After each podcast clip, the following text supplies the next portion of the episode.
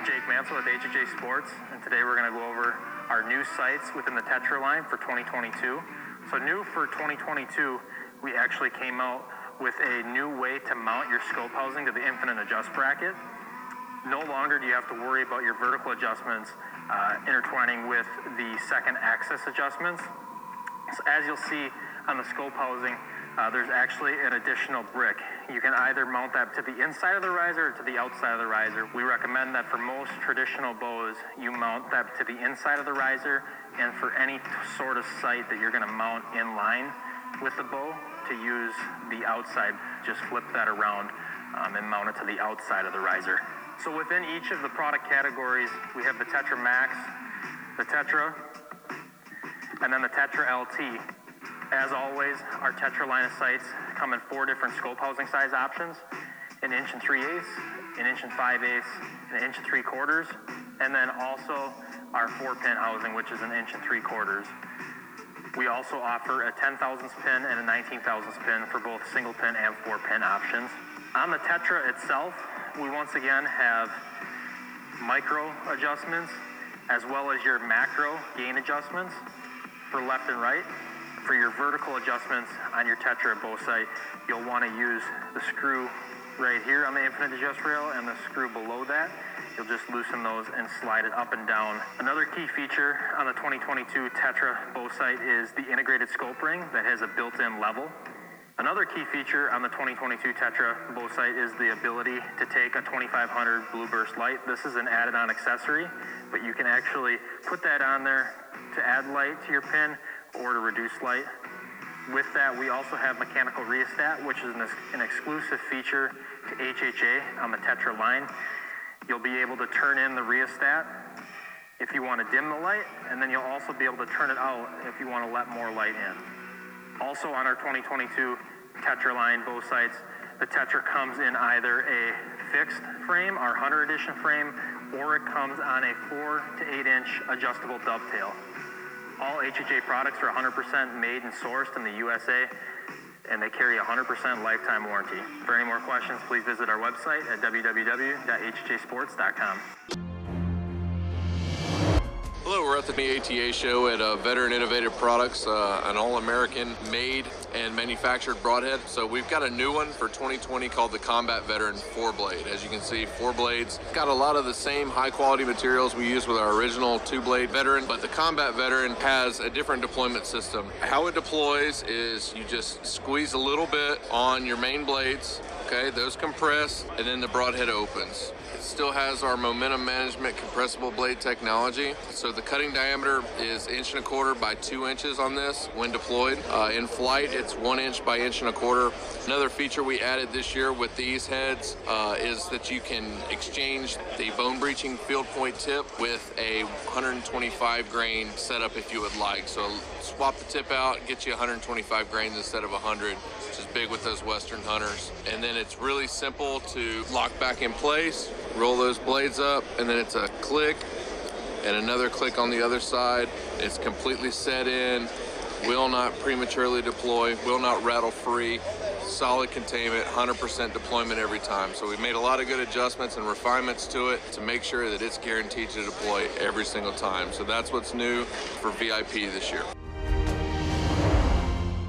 Welcome back, guys. This podcast is brought to you by RPG Coffee Company, a veteran owned and operated socially responsible coffee company born to support members of the military, law enforcement, and firefighting communities by donating 50% of their profits. The true secret to living is giving. And don't forget to join the RPG Coffee Club today. Don't wait until you run out. Stay ready to rock by having RPG coffee delivered straight to your door each month with our coffee club.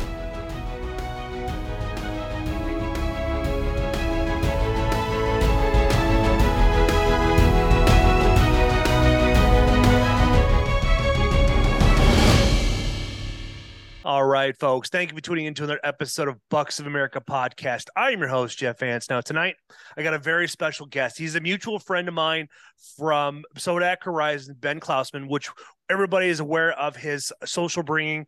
But I got to meet him. I got to meet Trent a few weeks ago in August when I went out for a family gathering. And it was unbeknownst to me that I didn't know I was going to meet a friend. And I went out there just strictly to hang out with Ben and and hang out with his wife and his kids and little Reed and such, and which everybody's seen on my social media that uh, I had taken pictures with all those guys, and it was just a a great Friday night. And we all got out there, we shot our bows and had a blast. But Trent reached out to me last week, and he pr- proposed a really good idea about bringing uh, on somebody that's new to the archery world, new to hunting, hunting, and providing a fresh perspective because those who listen to this podcast frequently, I have a lot of tenured guests that shoot multiple big bucks or has been hunting for several years or if not decades of experience. Now with Trent here, I am going to basically shut up and I'm going to allow Trent here to talk about himself and like what was some of his early inspirations, like what got you out into the the outdoors in your early years. All right. Well, hey Jeff, thank you so much for having me and thanks for you know, just being a good friend on on social media. Um, so basically, my name is Trent. Uh, I grew up here in South Dakota. I grew up on a farm just south of Sioux Falls here.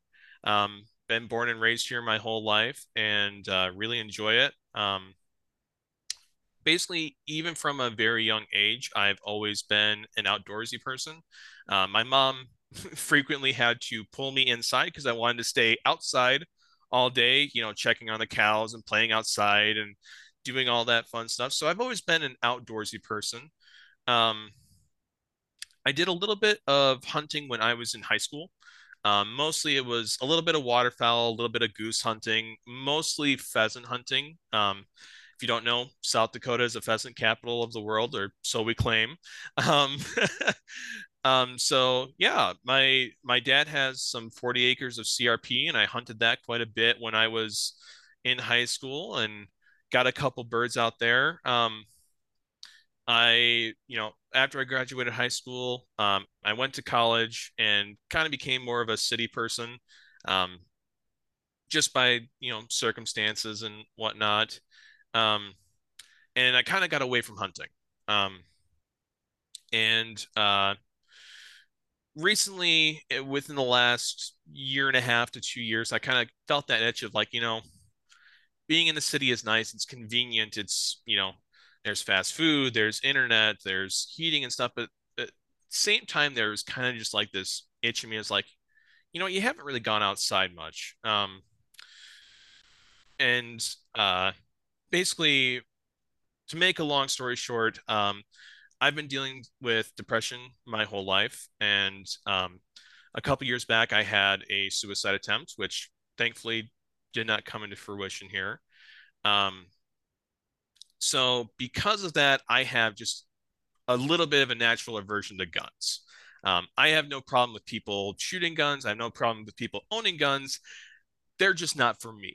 And so I'm like, how can I be outside and do the things that I want to do without this gun, without guns. And naturally, archery came into mind. Um, one of my best friends in the whole wide world, we've known each other since we were kids.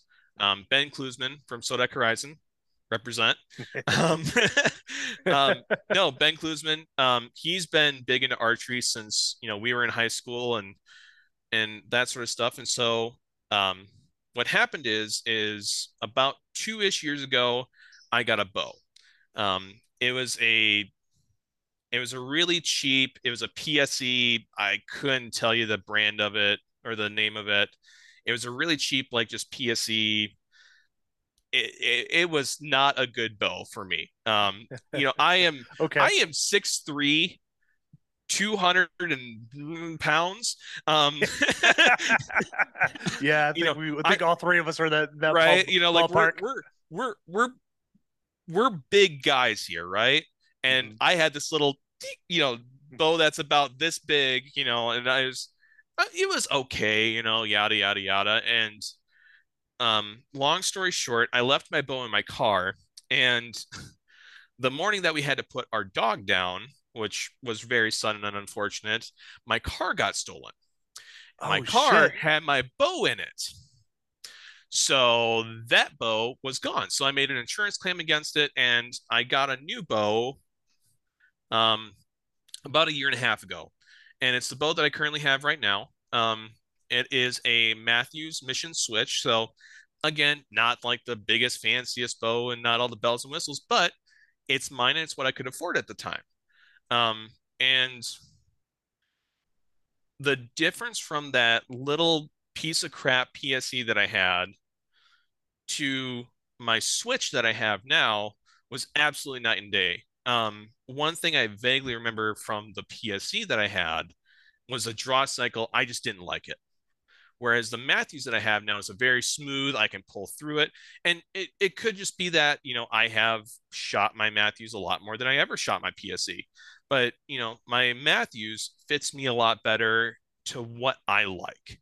Um, and, you know, I kind of got into it a little bit. You know, I'd go out to the range once or twice a month, maybe, if that.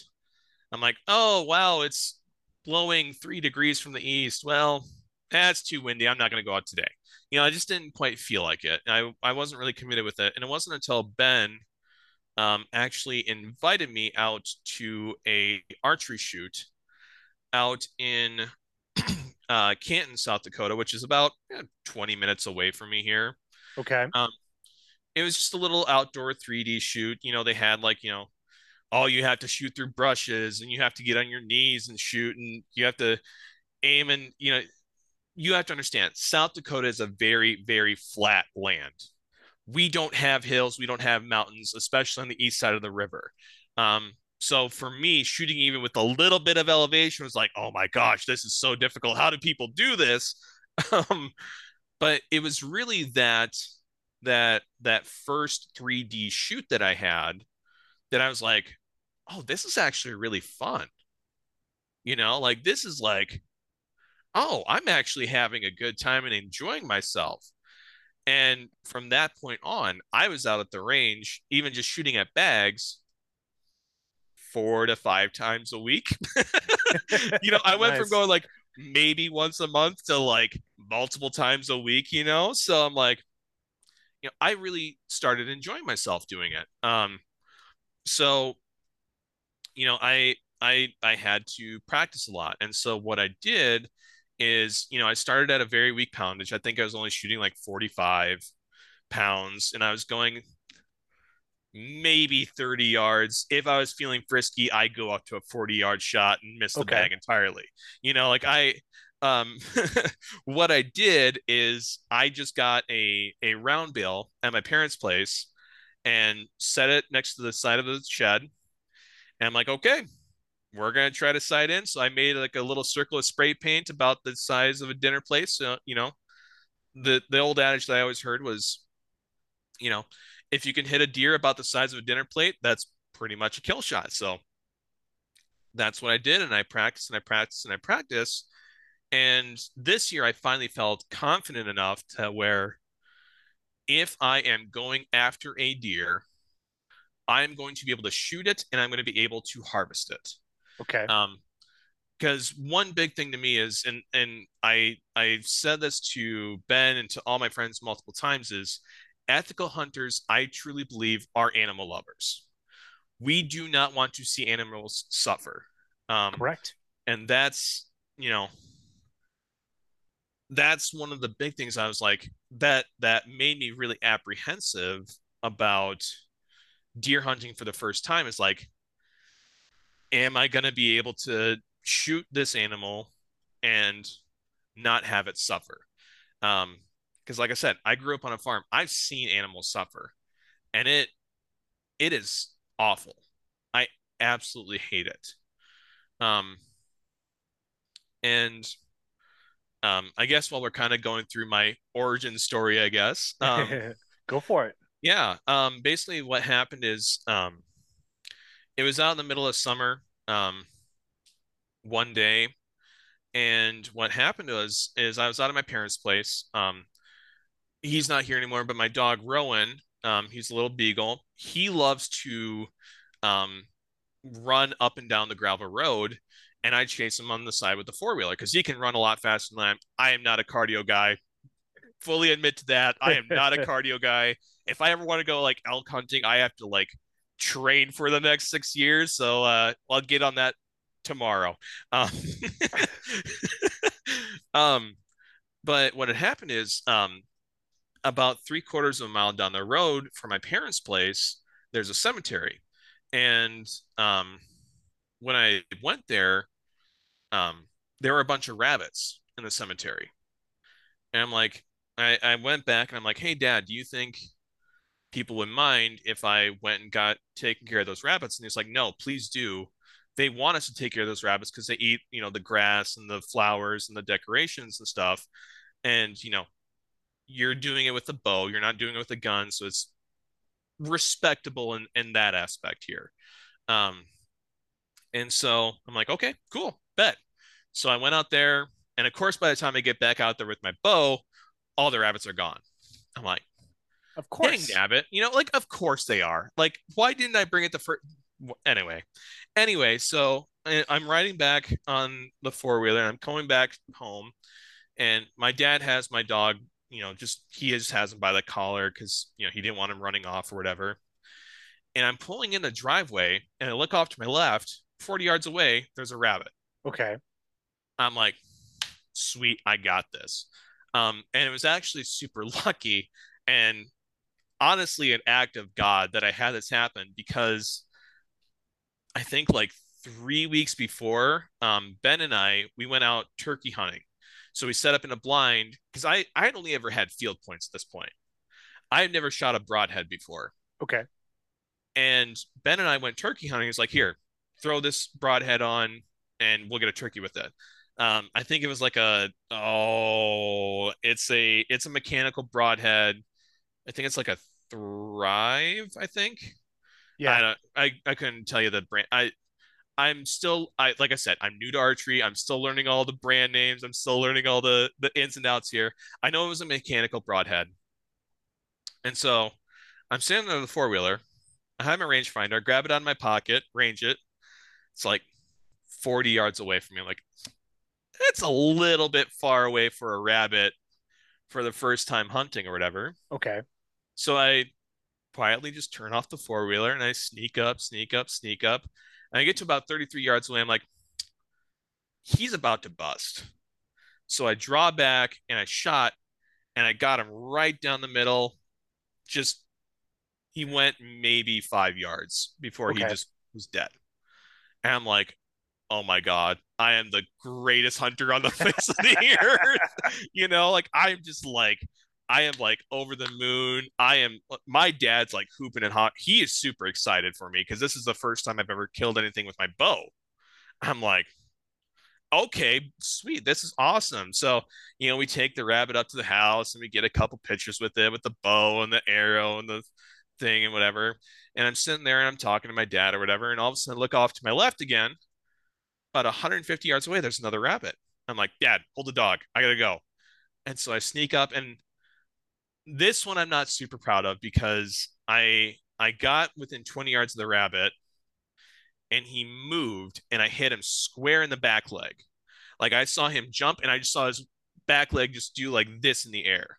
Okay. But like I I had a good shot on him. I'm pretty sure I broke like his hip or something. Um, he didn't make it too far, and then I I eventually ended up putting one, um, you know, just in his neck with a field point just to finish him off, and and he was done so. But yeah, the very first time I went out hunting with my bow, I got two rabbit kills. So you know, I I'll gladly take it, and I I can't quite describe the feeling other than like I just felt excited from my head down to my toes. Like I was just like giddy.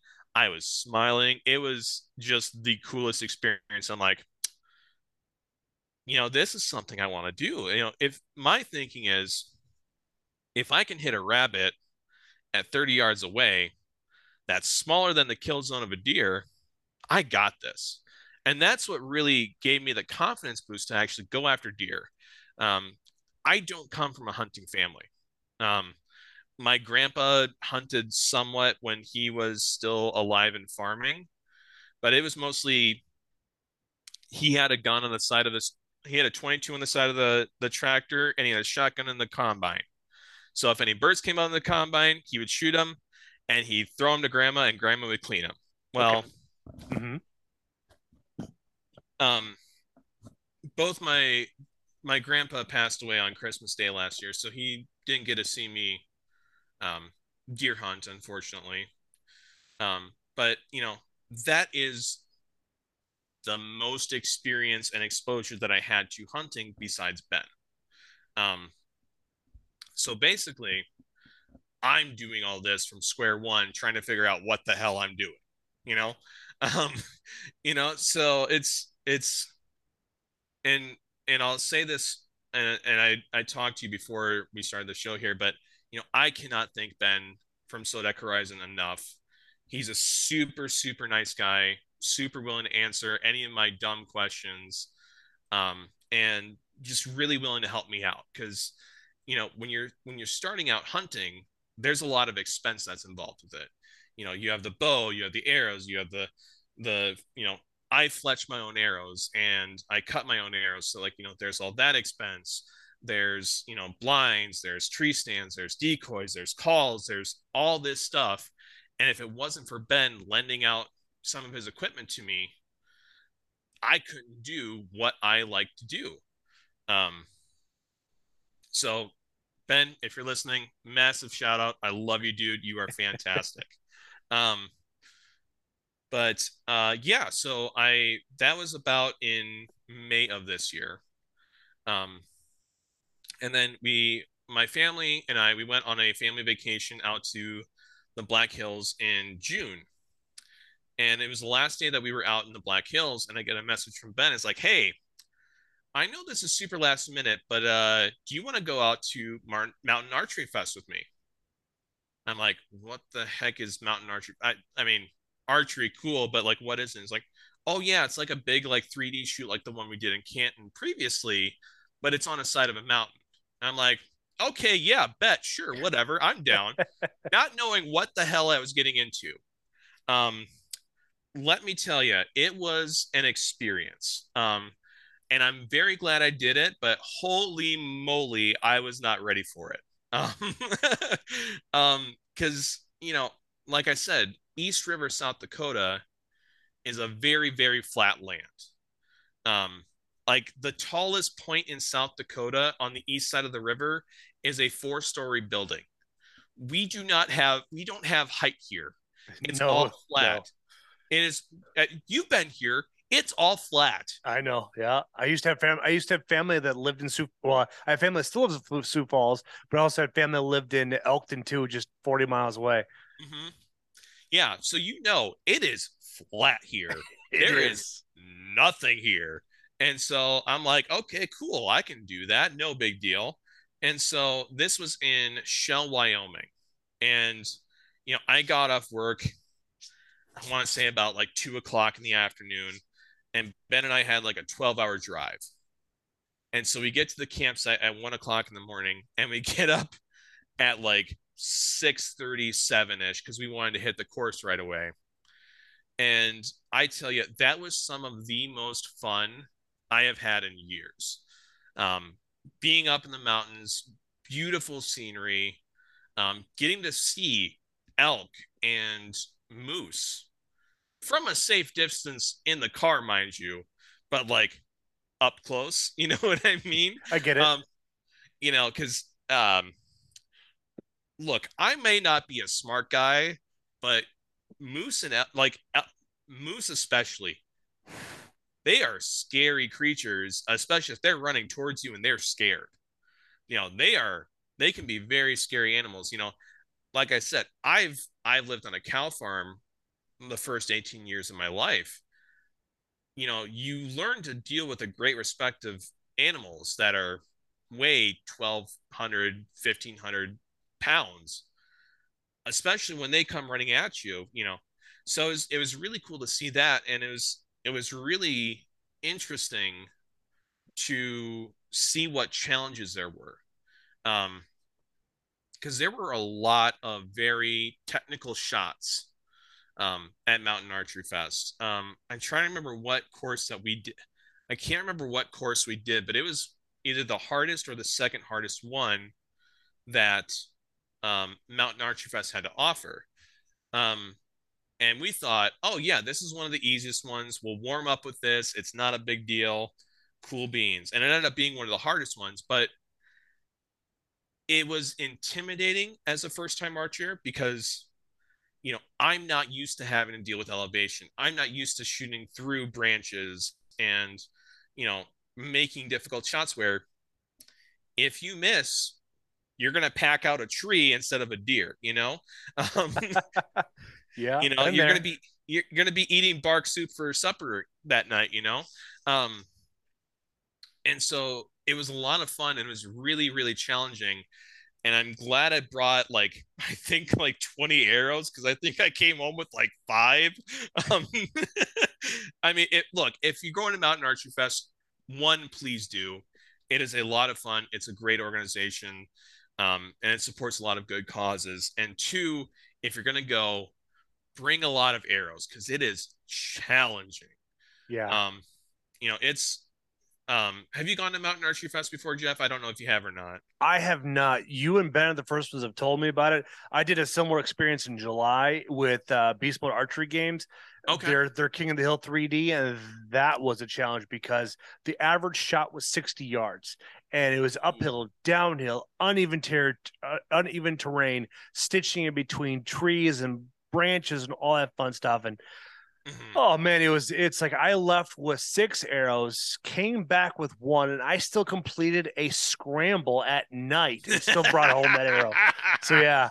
I I, oh, yeah. I, I shoot Carbon Express SDs and those those sons of a guns are expensive if you buy oh, yeah. them uh, full price. But I won them at an auction for HJ USA, and so I had those all cut up, cut up and stuff like that, and did that. And it's like, I'm glad I brought six arrows because I only came home with one. Right. It was just, it oh, was man it's insane, dude. It's it's uh, oh, yeah. it's a it's a fun thing though. But like when you're going through the ter- the terrain, it's not it's not easy. Like the first yeah. we did the, there's three courses on it. We did the we did the Savannah course where you start off at uh zero elevation you make your way up to like 3000 elevation but you have to climb up a creek bed and then those shots mm. are ranging between 20 to 20 to 40 yards uphill and then you get out of that, then you do the back half, which range from 50 to 80 yards.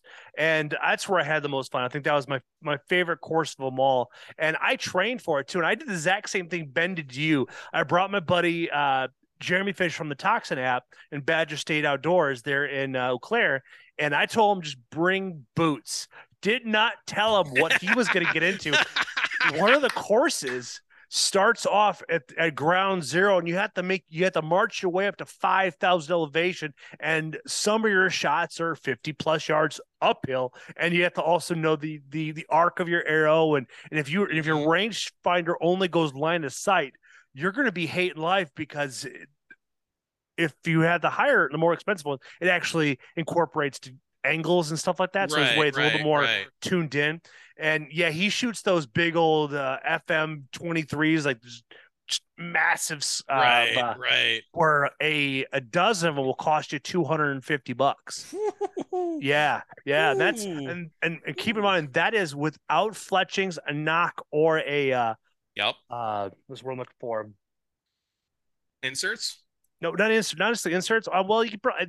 I'm probably sure they don't come with inserts either, but also uh, your uh, field points too. So it, mm-hmm. all in all, it could be it's a very expensive. That's what a lot yeah. of people use for 3D archery and stuff because it, mm-hmm. it's so the diameter so massive that helps you break those lines of 10s and 12s and all that fun stuff. And it's almost right. a form of cheating to be honest with you but it's it's right. they make it's, it it's not. It's it's all part of the game. Part like, of it. but there are guys out there that take it to the next level where they're paying they're competing for thousands of dollars. So it's like you're gonna need every advantage. Oh, it's, yeah. it's like everything Absolutely. between you and the the the uh, your pin is all mental game and then everything else is like trying to get it out there and being consistent accurate. So yeah, yeah. now with mount archery fest do you have a lot of uh, ups and downs and hills and stuff like that yes, when it comes through it? absolutely. Um so yeah there's a lot of ups and downs. The the main course that that we shot the the really difficult course that we shot the first day um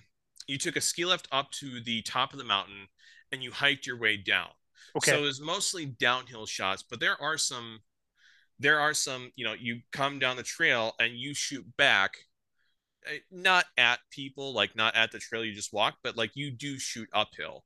Um, I think I missed a baby bison that was like a 20 yard uphill, like straight uphill shot that I'm not used to. So I like way overshot it. Like it just went clear out into no man's land. Um, so it's it's it's a lot more downhill shots, um, but there are still quite a bit of elevation changes and like places where like you have to get on your knees to like squeeze in between the trees and and stuff and and that sort of stuff. Um, the Pope and Young course, which is the course we shot the second day that we were there, um, that's a more um, and, and that's one cool thing about Mar- Mountain Archery Fest too that I'll um, basically the Pope and Young course, you know, the same people that do the scoring system, they sponsor a course at Mountain Archery Fest, and their course is handicap accessible. Oh, um, all right. And so they have a, you know, like an all-terrain wheelchair. So, you know, if somebody has, you know, mobility issues, they can still go out and shoot, um, which I think is just absolutely fantastic. Like I am all about you know getting people out in the woods and getting out there and and and growing the sport. Um, so yeah, um, that one is more of like a it's a gradual hill up and a gradual hill down. So it's it's not as intense and it's it's meant for like families and kids and people with um who need that wheelchair access. Um so there's there's four course, courses at Mountain Archery Fest that we were at in Shell, Wyoming. Um, we only did two of them because um, the very first day we kind of the very first day kind of kicked our kicked our rear ends. Um, it lets you know we, how out of shape you really are. Oh, absolutely, and how not acclimated we are to uh, elevation. Because um, I, you know, it's it's quite a hike down there. I think it was something like five to six thousand feet uh, up in the air, and then you hike down to you know base camp or whatever. So I mean, it's a good it's a good climb down. Um, and it was 25 targets. And I think that took us like five hours to do. That's um, not bad. That's pretty average for 25 targets. For now, how um how many people were there at the event? Um, I want to say that a couple thousand or no? It, it's a lot smaller than attack. Okay. Um, yeah, no, attacks are ridiculously long. Oh, I know. It's and like the course is not long. It's just there's a lot of people. When you're stacking them all up, you're looking at six right. hours just to do 15, 20 targets. Right. Um, and that's what's really nice about Mountain Archery Fest is it's smaller. Um, I think there were like three to five hundred people. That's not bad. So it's pretty quick. Yeah, it's it's pretty quick. So I mean, realistically, what you do is you sign up and you say, okay, I want to do the Pope and Young course today. And you get done with the Pope and Young course, and like, okay, I can go shoot another one. Can I go shoot another one? Yeah, go for it. There is no, I mean, there's a little bit of waiting for for groups, like you know, and some people like there was one group that was just a lot faster than us because Ben and I and the and um Brian from State Wraps, um, who's also a super great guy. Um, if you want wraps, hit him up on Instagram. He's a really cool dude. Um, makes really good. I actually think I have one here somewhere. Oh, darn it. Oh, here it is. Um, because what I do is I run a hot pink wrap. Oh my gosh, you can't even see it. There I it is. A hot pink wrap, and then um a hot pink nock vane, and then two green uh, vanes for my for my arrows makes it super easy to find arrows. Really cool, and they look really awesome. Um, shout out Brian if you're listening. By the way, really cool guy. Um, we were out there to help film for our Mountain Archery Fest because they're doing a collaboration with Carbon TV, I believe. Um, so they wanted to get footage. So Ben brought out his camera and was filming everything. Um, there's actually a really cool shot um, from my perspective because um, I was shooting at like a 50 yard sheep or something. Okay. And one of my vanes broke off uh, mid flight. So you just see like, you see it start spiral and then you see it like going like all kitty wampus and everything. It's, it looks really cool in slow mo. Um, I think it's up on his YouTube channel if you look up Ben's YouTube channel. Um, but no, we were out there to um, basically film a lot for Mountain Archery Fest because they're doing this series with Carbon TV. Um, so, you know, we were just taking our time. We were having a good time, and you know, just enjoying the course. And we weren't scoring or anything, just because um, I think Brian forgot his arrows at home in Colorado. Oh and, shit! Right, and so he's like hobgoblins, like, "Hey, can I borrow an arrow or two from you?" Like, "Oh yeah, sure, man, whatever, no big deal." Um, um, so I mean, that's I mean, it's just really cool. Um, and a really tight knit community out there. Um, and and and I have to give out a huge shout out to the people at Mountain Archery Fest. Um, because you know, like I said, this is my first year doing this, and there's people that have been hunting and shooting archery for decades that have more experience than me. You know, yeah. they have better equipment than me. You know, okay. my my my I have a Mathews Mission Switch. It's like a six to seven hundred dollar bow not super expensive. I think it's like a. Mm. It's even cheaper than that. It's like I looked at the MSRP because I wanted to find out more about Mission. It's like like only like five fifty. It's fairly, yeah, it's mean, a four fifty. It's a fairly. Yeah. And then you have the MXR or something like that. That's the next one up. But it's yeah. it's a good solid bow, and it's right allows you to hunt legally. So that's all that matters. I mean, I've seen right, right. You, you don't need an RX five or an RX seven to go out there and shoot. I mean, I was shooting with uh, I shot with uh, uh when we was at uh when I do the HHA shoots. There's out there, there's guys using 20 year old bows out there because that's mm-hmm. their tried and true, and they felt no reason to buy one, a new one. Oh yeah, they just replace this thing. So absolutely, don't and, ever compare your equipment because it's like I used to sh- right. like when I used to play pump or when I used to play paintball, I used to play with pump guns and that's a single shot every time you got to reload. And i would destroy people because i had the the technique to be able to perform it. Now i just right. primarily focus on archery. I still have them on my paintball guns though. I, uh, there you go. I don't think i'll never get rid of them because it's like i if, if five guys want to go out and play we can be able to put together a team. It's just they have to rent oh, some equipment. so what you're saying is is when i come up to wisconsin for the shoot we're going to go play some paintball afterwards. I see what you're saying i see what you're if we have time, because typically when oh, we know. go to his HHA shoots, like if we go if we go a Saturday shoot, man, we're typically there from like seven, eight o'clock in the morning till I don't know about six, about eight or nine o'clock at night. So there's no doing that yeah, unless unless we dedicate Sunday to doing that too as well, because then then you have to drive home on Monday. Right, right. I'm just yanking your chain. I'm just yanking your chain. Um, but that's one thing that I have to give a large shout out to the Mountain Archery Fest community is you know i i was very intimidated because i'm new to archery. I have cheaper ish stuff just because it's what i could afford at the time. And you know i was thinking like i'm going to be embarrassed. I'm going to be showing up. People are going to make fun of me and stuff. And people were just very cool like yeah dude that's awesome. You're getting into it. Yeah you know stick with this bow for a couple years until you can afford something nicer if you want or if you want to keep it keep it. Yeah yeah. Um and and that's one thing that really helped me too is the mountain archery fest community was very welcoming um, and very True. non-judgmental about what i have um, they're just like yeah dude that's awesome that you're out here you're trying something new for the very first time and you know yeah you're going to lose some arrows and you're going to make a fool of yourself sometimes but you're getting out there and you're having a good time and that's the most important thing amen you know? You know, and that's that's why I got to have a huge shout out to the Mountain Archery Fest community. Super nice people out there, super non-judgmental, and just a very good time. Um, and um, when Ben and I were going out to Mountain Archery Fest, yeah, you know, I am asking him all sorts of newbie questions, right?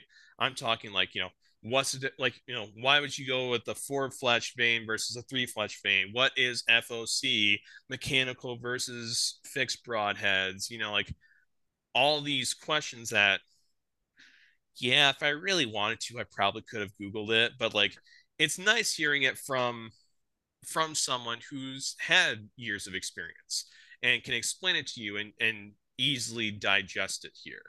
Um and so that really kind of kicked off my the bug that I got for Mountain Archery Fest is is that's okay. not Mountain Archery Fest, uh, the bug for archery. Okay. And like yeah, sorry. It's it's been a long day at work today, so you'll have to forgive me if I screw up my words here.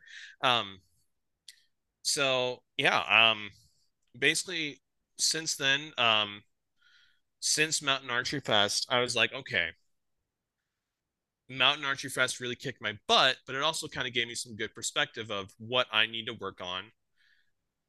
But at the same time, I also did pretty good at Mountain Archery Fest for my first year of being an archer. Okay. You know, like, yeah, I lost a bunch of arrows and yeah, I broke some arrows. It's all a part of fun. Those are oh, memories. Oh, yeah, absolutely. Um, I can still tell you where I absolutely sailed one on a bear on a tree. I can tell you where I absolutely sailed it. There's no way I'm gonna find it, but I can tell you where I shot at it. Um, but you know, it gave me that confidence of, you know, if I can do this out in the mountains, out of my element, out of my comfort zone, I can go deer hunting this year, and I can ethically harvest an animal. True, um, very valid. You know, and and that to me is what gave me a really big confidence boost. Um, you know, there was a couple more like, you know, closer 3D shoots that, you know, they're mostly just fun shoots. Um, and you know, like it's a lot of a lot of the shoots around here are like, oh, you're shooting downhill into a creek. You move to the next target. Oh, you're shooting downhill into a creek. Oh, you're shooting downhill into a creek. There's a lot of that around here just because that's all the elevation practice that you can really get around True. here. Um, so it's just, you know, building up the confidence with that and, you know, going out there and practicing. And so I was talking with my dad and I'm like, hey, hey, dad, do we have any land that we've seen a lot of deer at? And he goes, well, um, there is one place that he rents that he farms at. It's a cornfield this year. Um, and basically what it is is I think it's it's not a full quarter, it's a little bit less than a quarter. It's probably 65, 60 acres, somewhere in there. Of, of just corn. corn. or food or it's for uh, habitat. Okay. It's just straight corn. And there's a cup, there's a there's a patch of volunteer trees right at the edge of the property that you know they just can't get at. It's not good to get at. But there was a fence around there, and when they took down the fence three or four years ago, they scared up about a dozen deer. I'm like, sold. I'm done. I'm out there. Um, so I started putting out game trail cameras, and um, you know, just you know, going on Facebook Marketplace, getting you know the forty-five dollar game trail cameras, the whatever, however many megapixels. I don't. Even, I couldn't even tell you what name. I couldn't even tell you what brand they are. Um, but they got the job done. And the first couple weeks, I got nothing. And I'm like, really? I I'm practicing, I'm getting all this in here and seeing nothing. Okay. This is ridiculous. And so, you know, because and, and that's one thing that I have to work on too is I am very impatient when it comes to game trail cameras. I am super impatient when it comes to game trail cameras here, um, Jeff. It's it's bad. Like I I will set it up one day. I'm like, I'm gonna go check and see if I saw anything overnight but I have to restrain myself. And, you know, I always give myself at least a week. You know, I'll go in there once a week to check the cameras. I'll try to stretch it out to two, but most likely I'm there. Like, if I'm there at noon on a Saturday, I am there at noon the next Saturday, ready to check the game trail cameras. Like, I am giving myself a week for these to soak and to sit and to collect data and stuff. And, um, there's there's two properties that I have permission for. Um, one property I saw one doe one time, but I mean it's such a it's such an open field that you would have to. You, there's no way you could cover it with cameras. There's absolutely no way there's you could cover with cameras. And the second property, the one that I've actually been hunting, I put up two cameras there and I ended up seeing a doe on camera for the first time. Like, okay, we have ourselves a little bit of hope. We're we're we're, we're okay here. Um and um, as the season gets closer and gets closer, um, in South Dakota, archery season opens up the 1st of September. Uh, and it runs through sometime in January. I'd have to look up when the actual end date is. Um, but like, you know what? It's my first year deer hunting. First time I'm ever going to be sitting. I know I'm not going to see anything, but I have to go out there just to say that I've done it for the first year. I went out there after work, you know, and got to sit out there. Um, so a couple weeks before the season hit, you know, Ben and I we went out there, we set up the blind um, because tree stands are expensive and there's not a really good place to put up a tree stand where I'm at. Um, so you know, we we set up the blind, we got the lawn chair in there, we got it all, you know, we broke off a couple branches and stuffed it with some grass so it doesn't look like just a big block. It looks like a tree falling down kind of thing. Okay. Um, so we try to you know blend it in somewhat to the background there, and um, I'm like, okay, let's do this. And I had checked the cameras the week before the the first set. I checked the cameras the week before. I hadn't seen anything out there. Hadn't seen a hadn't seen a darn thing. There's too much corn. They're bedding oh, down oh, that corn. They're oh, eating. Oh, absolutely, they are. Unless Absolutely. unless you were able to set yourself up next to a water or on, on a trail that was next to water, that's the only way you're gonna be able to get good good footage. Yeah, and and that's the thing. Like I said, this is my first year doing this. I have no idea what the hell Yeah. I'm doing. Um, but I'm just like, you know what? We're just gonna go out there and sit. We're gonna see what we see. We're probably not gonna see anything. No big deal. So it is the first of September, 2022. I get off work and I head out to the stand at about five o'clock. And sunset is I want to say it's a little bit before eight o'clock. And in South Dakota, you can legal shooting hours are a half hour before sunrise and a half hour after sunset. They're pretty. It's pretty standard across the nation when it comes down to it. Okay. Unless you live in like a wonky state. Yeah, and I have no idea, so I'm just explaining the rules and regulations to kind of cover my own behind here. Right. That's the best Um, way to cover. um, and so I'm texting Ben, and I'm like, you know, hey, going out to the stand today. Wish me luck. Hopefully, I see something. He goes, yeah, buddy, sure, you got this. Thinking he's not going to see anything. It is 95 degrees outside. You'd be very no wind. surprised. Very surprised will come out. Yeah. There's no wind. It is still as can be. It Oh, is that's good. 95. I am sweating like there is no tomorrow. Like I am Yeah. not a skinny guy by any stretch of the imagination here, Jeff. For the audio listeners at home, I am not a skinny guy. I was tempted to just take my shirt off and just be like, heck it, we're we're we're going shirtless and bow hunting and stuff. Um Hey, it's not And- uncommon. There's guys out there go Oh, pronghorn know. hunting that take Oh, off. They pretty much get practically naked. You Oh, know, I it's all comes down to your scenario and what you're setting yourself. up. We got, we got now. Now it's like it's it's, it's beautiful outside because oh yeah. come next week, the lows are going to be in the late or uh, latter 20s, early 30s in the mornings, and the Mm-hmm. may get warm up to 60 degrees. Like, oh, I'm, I, I got all next week off. So, Oh nice. yeah. Nice, good for you. But I'm just like I am sitting out there and I am just sweating my my back off like I'm not having a great time. I'll be honest. I was like this is miserable. Why would I put myself through this? This is baloney. You know, eh, more colorful language than that, but you get the idea. Oh, I get it. I've, I've been in your shoes. Like I've, but I've had Mhm. half dozen to a dozen deer show up on 80 degree days, right? Like, it- well, in the bluff country, if you set it up just right, you, you can, you can, I'll get movement as early as like 637 when it's, Okay. when the sun is, when it's all shade. And that's, that's the upset about the bluff country. Now, where you're at, I'm, I'm curious to see when that doe showed up. So, um, yeah, so I'm sitting there, like I'm texting Ben, like I'm just on my phone, like Instagram Yeah. and Reddit and stuff, just not really paying attention. And all of a sudden I look up and there's a doe 35 yards away from me. I'm like, I'll be a son of a gun. And like, I am like, oh crap, what do I do? And the way that the trail works is, um, the doe is coming in facing me and we make direct eye contact.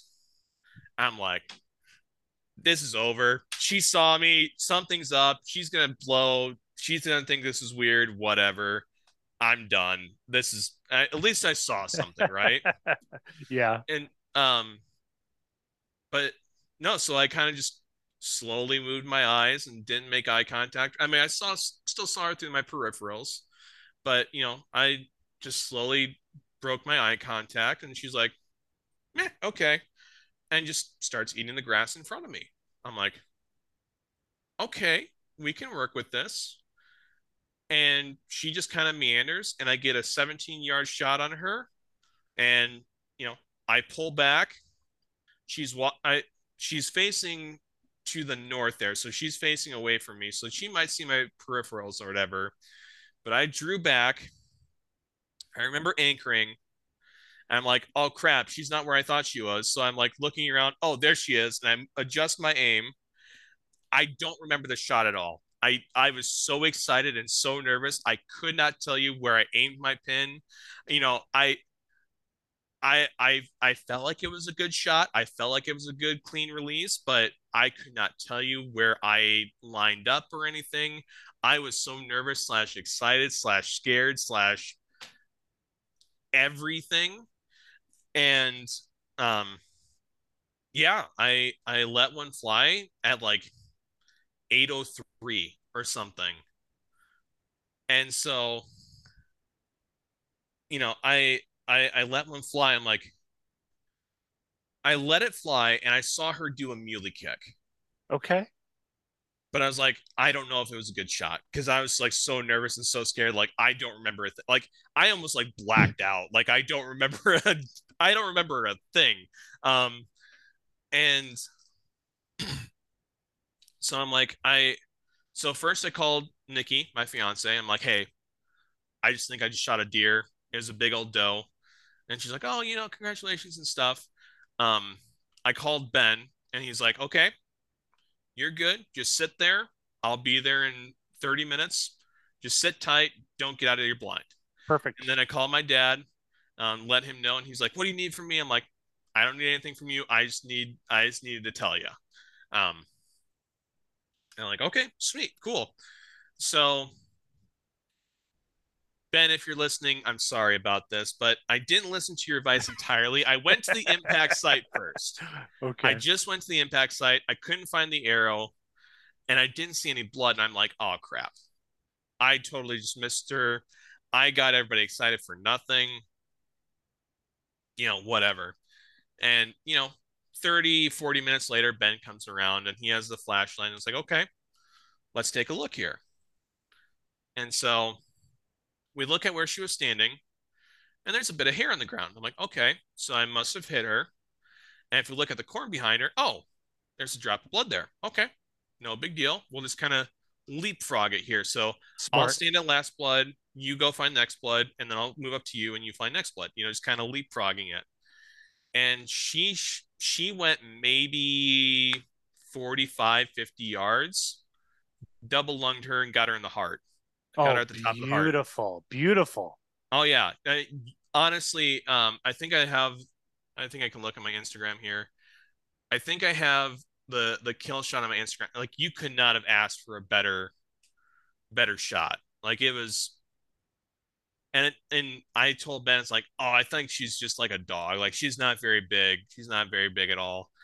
And then we get to we get to her, and she's like, she's like 200 pounds or something. I'm like, okay, that's all a right. big doe. That's oh, yeah, she was thick.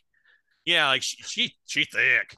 Uh, I, she was probably like a three year old doe, I would say. You know, just roughly get, and you know, obviously, take it with a grain of salt because I'm hunting and it's my story, so inflating the numbers a little bit to make myself better. I know how this goes. Um, um, but yeah, we got her. We got her. Um, we found her you know, we poked her, didn't move a muscle, and she was she was out.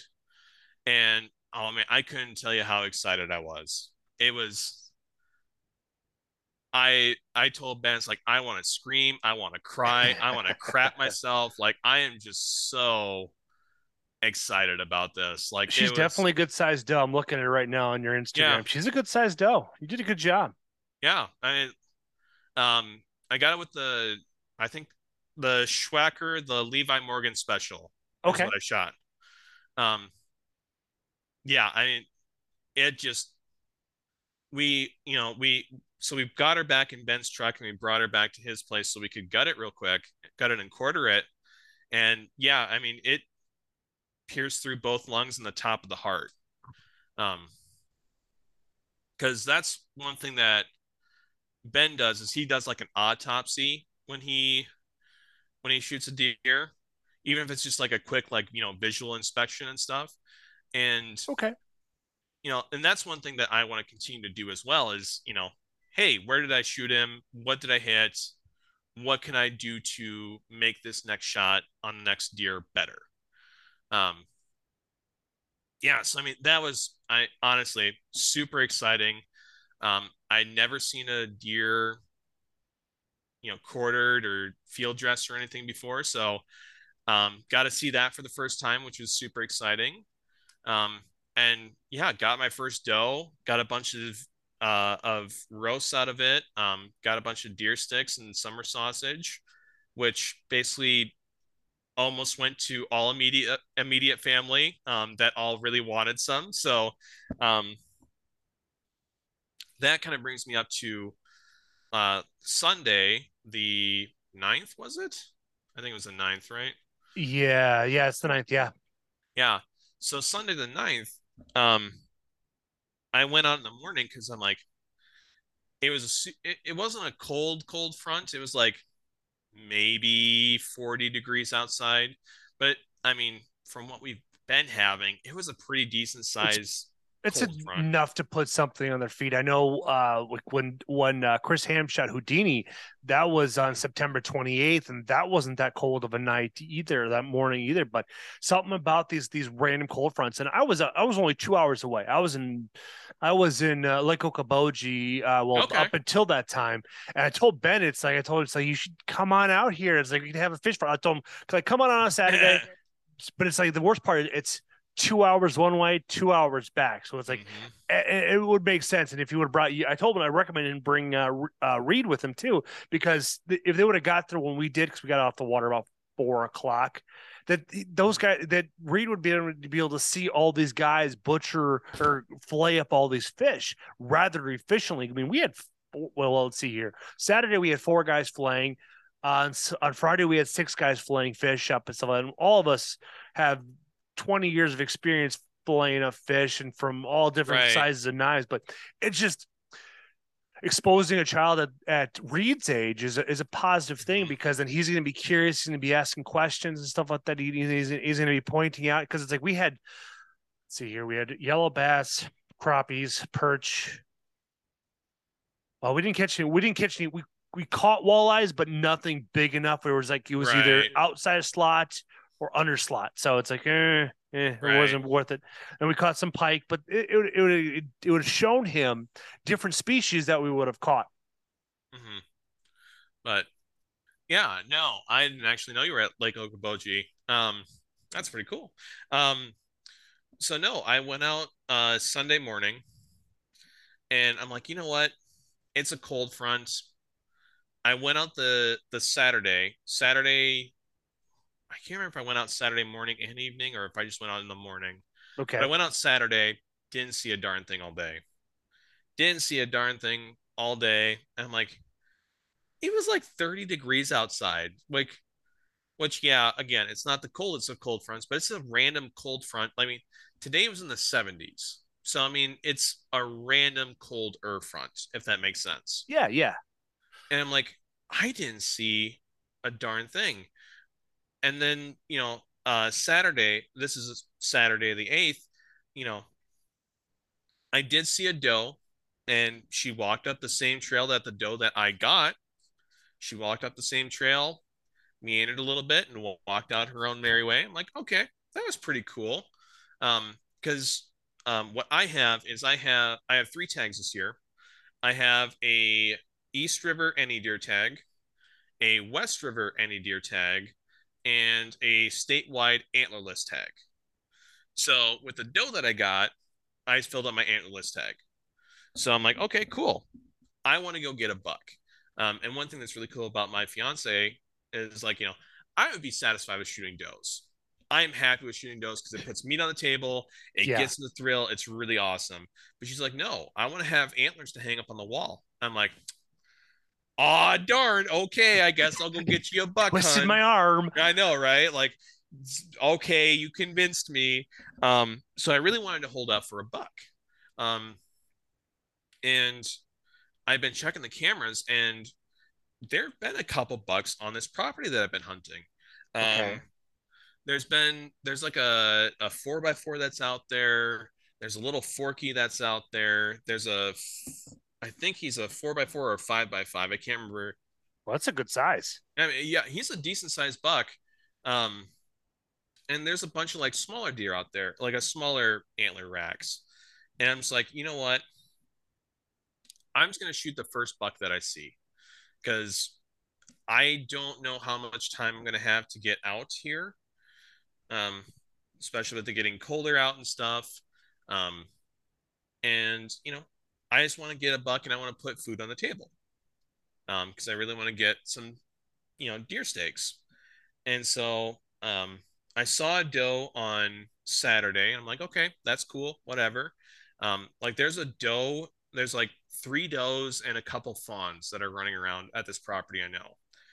And so sunday morning comes around and i'm going out to the place that i'm at and um right next to my hunting grounds there's a property that's all fenced off because they have like you know buffalo and they have a buffalo and they have a couple um donkeys out there Okay. and it's all surrounded by like there's like thick woods that are just overgrown and just need to be cleared out and so i'm going out there i'm trying to be nice and quiet and all of a sudden i hear some movement and all of a sudden i just see two does just bouncing out i'm like oh, I just busted two does out here. My day's going to be ruined. I'm not going to see anything. This is baloney. Well, this is this is this is a, a good learning moment here. Did they snort wheeze at you or anything like that? No, they they didn't See, snort you're. They fine. just ran. They just ran. That is a good clear indication. Whenever you have that happen to you, don't second guess yourself like that because it's it's it's just a learning experience. Because I've like my doe that I shot a couple weeks ago.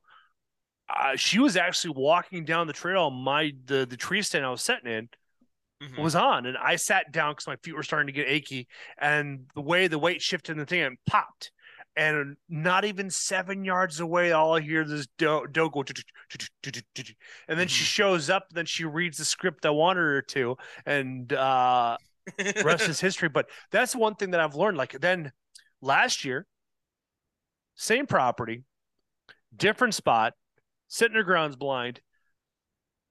I had those little basket six come within seven yards of me, and he gets right in front of me, in right in front of my, my ghost blind. He does a complete 180 behind me because I sat in front of a tree.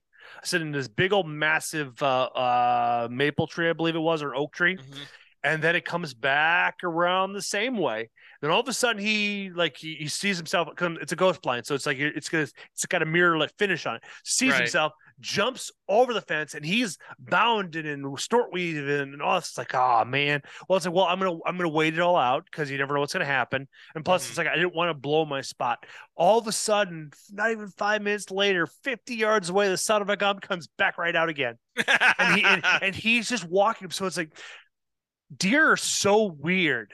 But Oh, the younger they are, the more curious they tend to be. So it's like those Mhm. small little nuances that you experience, don't even worry about it. Just brush them off. But if they snort wheeze and it's loud enough and you can hear it echo, it's like, oh, I think I'm Yeah. done. And it, like I've probably like seven out of ten com- experiences I've I've dealt that I never see a single thing. There's been one time where I saw uh, they came in from a different direction than I had normally had patterned them, so they must not have heard them Hmm. or the echo Okay. was they were far enough away that the echo is bouncing off the trees and the bluffs. It kind of threw them for loops. It's like, well, it's it's it's not directional enough for them to figure out. So they just Mhm. kept on trotting right out. They came out about, I don't know, 40, 50 yards, something like that. And as I just sat there and watched. But they, they were too far away for where I felt ethically to shoot them. Mhm. And two, they're just too small. I know there's a, there's there's a lot of does on this property, so it's like I'm not Mhm. too ambitious to shoot them. I'm being more when it comes on a does, I'm a lot more selective. And Mhm. a tall tail sign of a more mature doe is that their faces really don't grow, but their ears do. Mm, and that's where you pay attention to the ears because it's like you, the if you try to look at the hips and the the the the, the uh, legs up front and stuff like that you're not going to get a clear depiction unless you have binos and you're like you're examining every square inch but that's where you look at their ears their ears will tell you how old they are Okay. Well, that's good to know. And and one thing I should also mention is that the property that I'm at, you know, I have my blind and I'm setting up facing west. Less than a half a mile behind me to the east is the interstate. Like one of the two main interstates that run in South Dakota. So my thinking is I'm not too picky about the deer that I want to get. I want to get deer off this property so that they don't run into the interstate. You know, um, it's my sacrificial civic duty to uh, shoot deer for the state of South Dakota. I like to say. Um, so you know, I wasn't too picky about the deer that I got, and I just like you know, I just want something with antlers. You know, if it's a little spike, cool. If it's a big six by six, even better. But you know, you got to start somewhere, right? Um, and so I went out Sunday morning, and I got I, I busted out those two does, and I'm thinking, this is over. This day's a bust. Whatever. I'll try to come back out here in the evening. Not a big deal. I'm like, you know what? I'm already out here. I'm already up. It's only six o'clock. Let's just go out and sit for a couple hours anyway. Um, and so, like, honestly, it's about 7:30 when the sunrise really started shining here. And I think it was those same two does that I busted actually came back down the lane that I had been seeing seeing them all come through. And um, I can't remember if I put it on my Instagram or not. I didn't. Um, I'll have to post that later or sometime. But um, I got a really nice picture of a doe eight yards away from me, just staring at me without a care in the world, and just yeah, just was like, oh, what's up, guys? And just wanders down. I'm like, okay, that was really cool. Um, so it's like, you know, a couple hours pass, and it's like, you know, 8:30 or something. And I'm thinking, you know what? They're usually the bucks that I've seen on camera, they're not out this late. They're usually like it, they're usually out there between there's a couple bucks that I've seen out there at like 1:30 in the morning. There's a buck or two that I've seen at like 7:30, 8 o'clock. Um, but beyond that, really nothing. Um, okay I I haven't seen anything out there beyond nine o'clock. So I'm like, you know what? Nine o'clock comes around. I'm gonna turn in. I'm gonna call it a morning, and you know we're just gonna call it a morning and come back in the evening. So it's like 8:45, and I am I am like, you know, sitting back, you know, legs crossed, and like I'm just on my phone, not really paying attention. And all of a sudden, I hear some rustling in the background. I'm like, what the hell is that? Well, there's a single solitary tree 30, like 28 yards away from me. okay And there's this little buck just eating leaves off the tree. I'm like, oh crap, oh crap, oh crap, oh crap, oh crap. You know, like I just, I'm looking, I'm like, okay, it's a deer, no big deal. Oh, I see antlers. Now this is game time, right? Like this is, it is on like Donkey Kong, you know? Um, and so I'm like quietly nocking an arrow and putting up my rest and stuff. And I'm like, okay, when's a good time to shoot? When's the time good time to draw back? And so I finally get an opportunity and I draw back and I didn't I didn't uh, set my rest quite right because I have a little like um I don't know what you call it. It's like a little like flip up rest with like a U in between. I don't know what it's called. Again, it's, just- it's, it's, it's called a drop away and then, then you Drop have a you limb driven or st- string driven drop away Yeah. So um basically the limb the the drop away instead of being in the actual drop away section, it went to the side. So I'm like, "Oh, crap." So I'm like slowly letting it down, trying not to make noise and like jerking it, like because it's uh, I think it it, it would be li- it would be a limb driven uh drop away. Okay. It's like um, so I get it set, I get it right, and I draw back again, and I let one fly, and I see him like kind of kick and scream and stuff. Like I I saw him kick, I didn't hear him scream. I don't know why I say kick and scream, but I saw where he went. I'm like, I shot a I shot a buck. I know he was just a little like he was a little littler guy, but I shot a buck. I got antlers, and I'm like, I called Nikki. I'm like, I just got you antlers. It's all cool. Um, I called up my dad. I called up Ben, and um, Ben was actually feeling sick that day, and he's like, "Awesome, dude! Congratulations! Get him, load him up in the truck, and come over to my place, and I'll help you. And I'll help guide you to to quartering him." Okay. I'm like, cool, no big deal. I call him. My dad's like, hey, dad, can you meet me at the spot here? Um, we're gonna go track him and we're gonna bring him back to the truck so we can quarter him. He's like, yep, I'll be there as soon as I can. And so, you know, I give him 30 minutes and I go out to the impact site.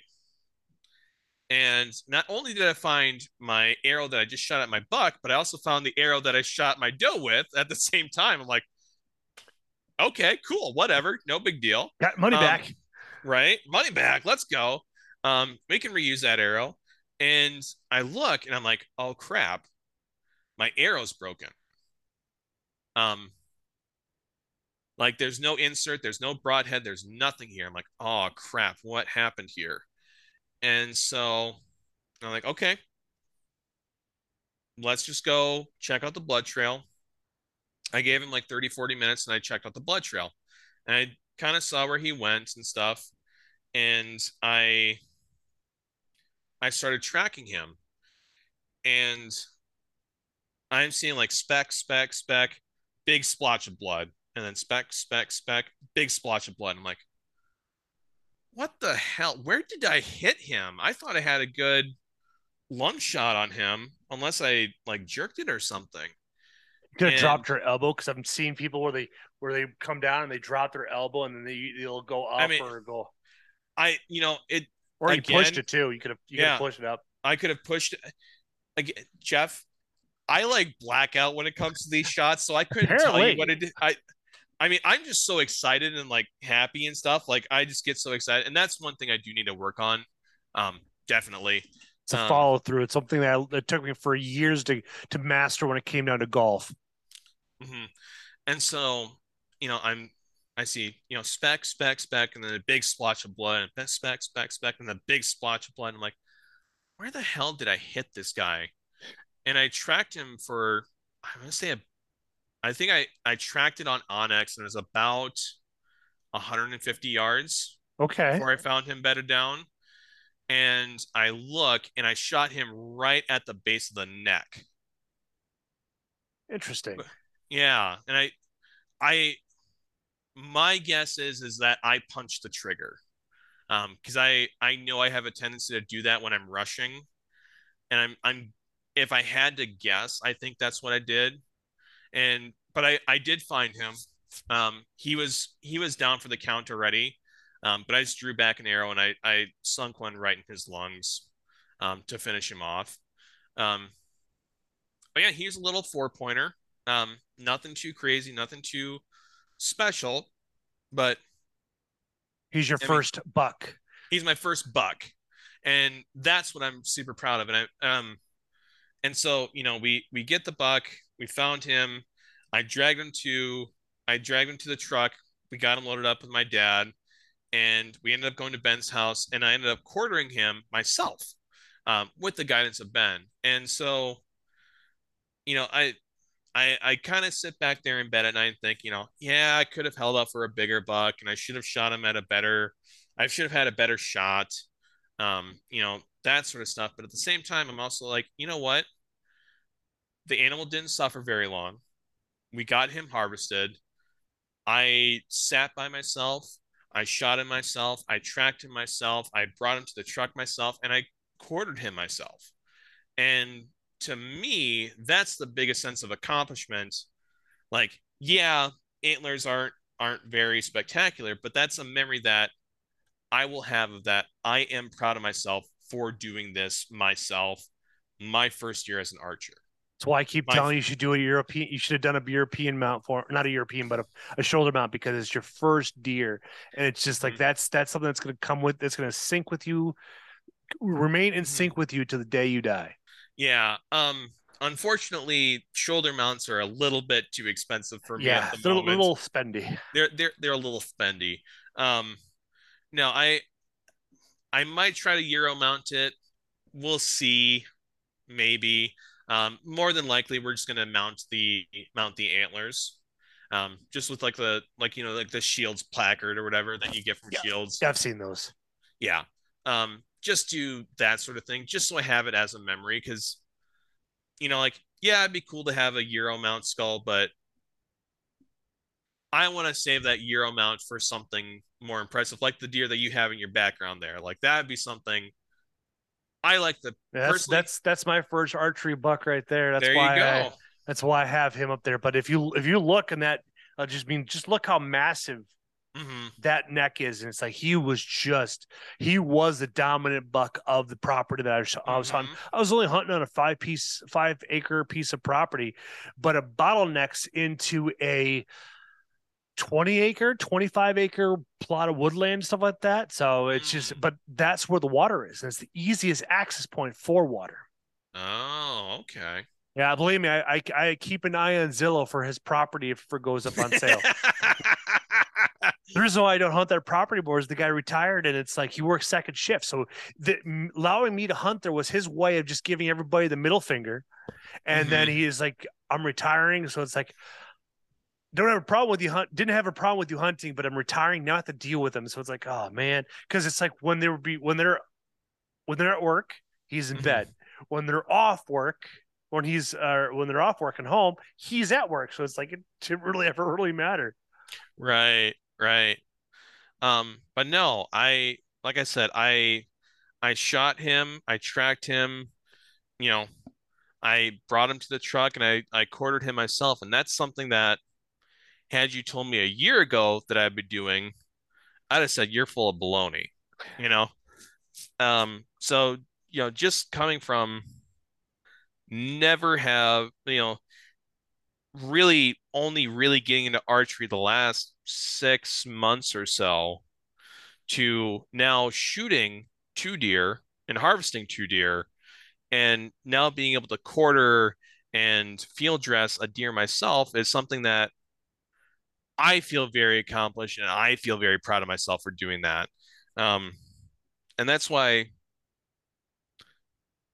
I feel a little bit angry, like when I see like TikToks and stuff of like, uh, oh, this is the buck that you shoot based off of the bow you get, and like, if you shoot a bear, you shoot a big, you know, ten point mature buck, and if you shoot a diamond, you're gonna shoot a non-typical with like three drop tines, and you shoot a Matthew, you're shooting a button buck. I'm like,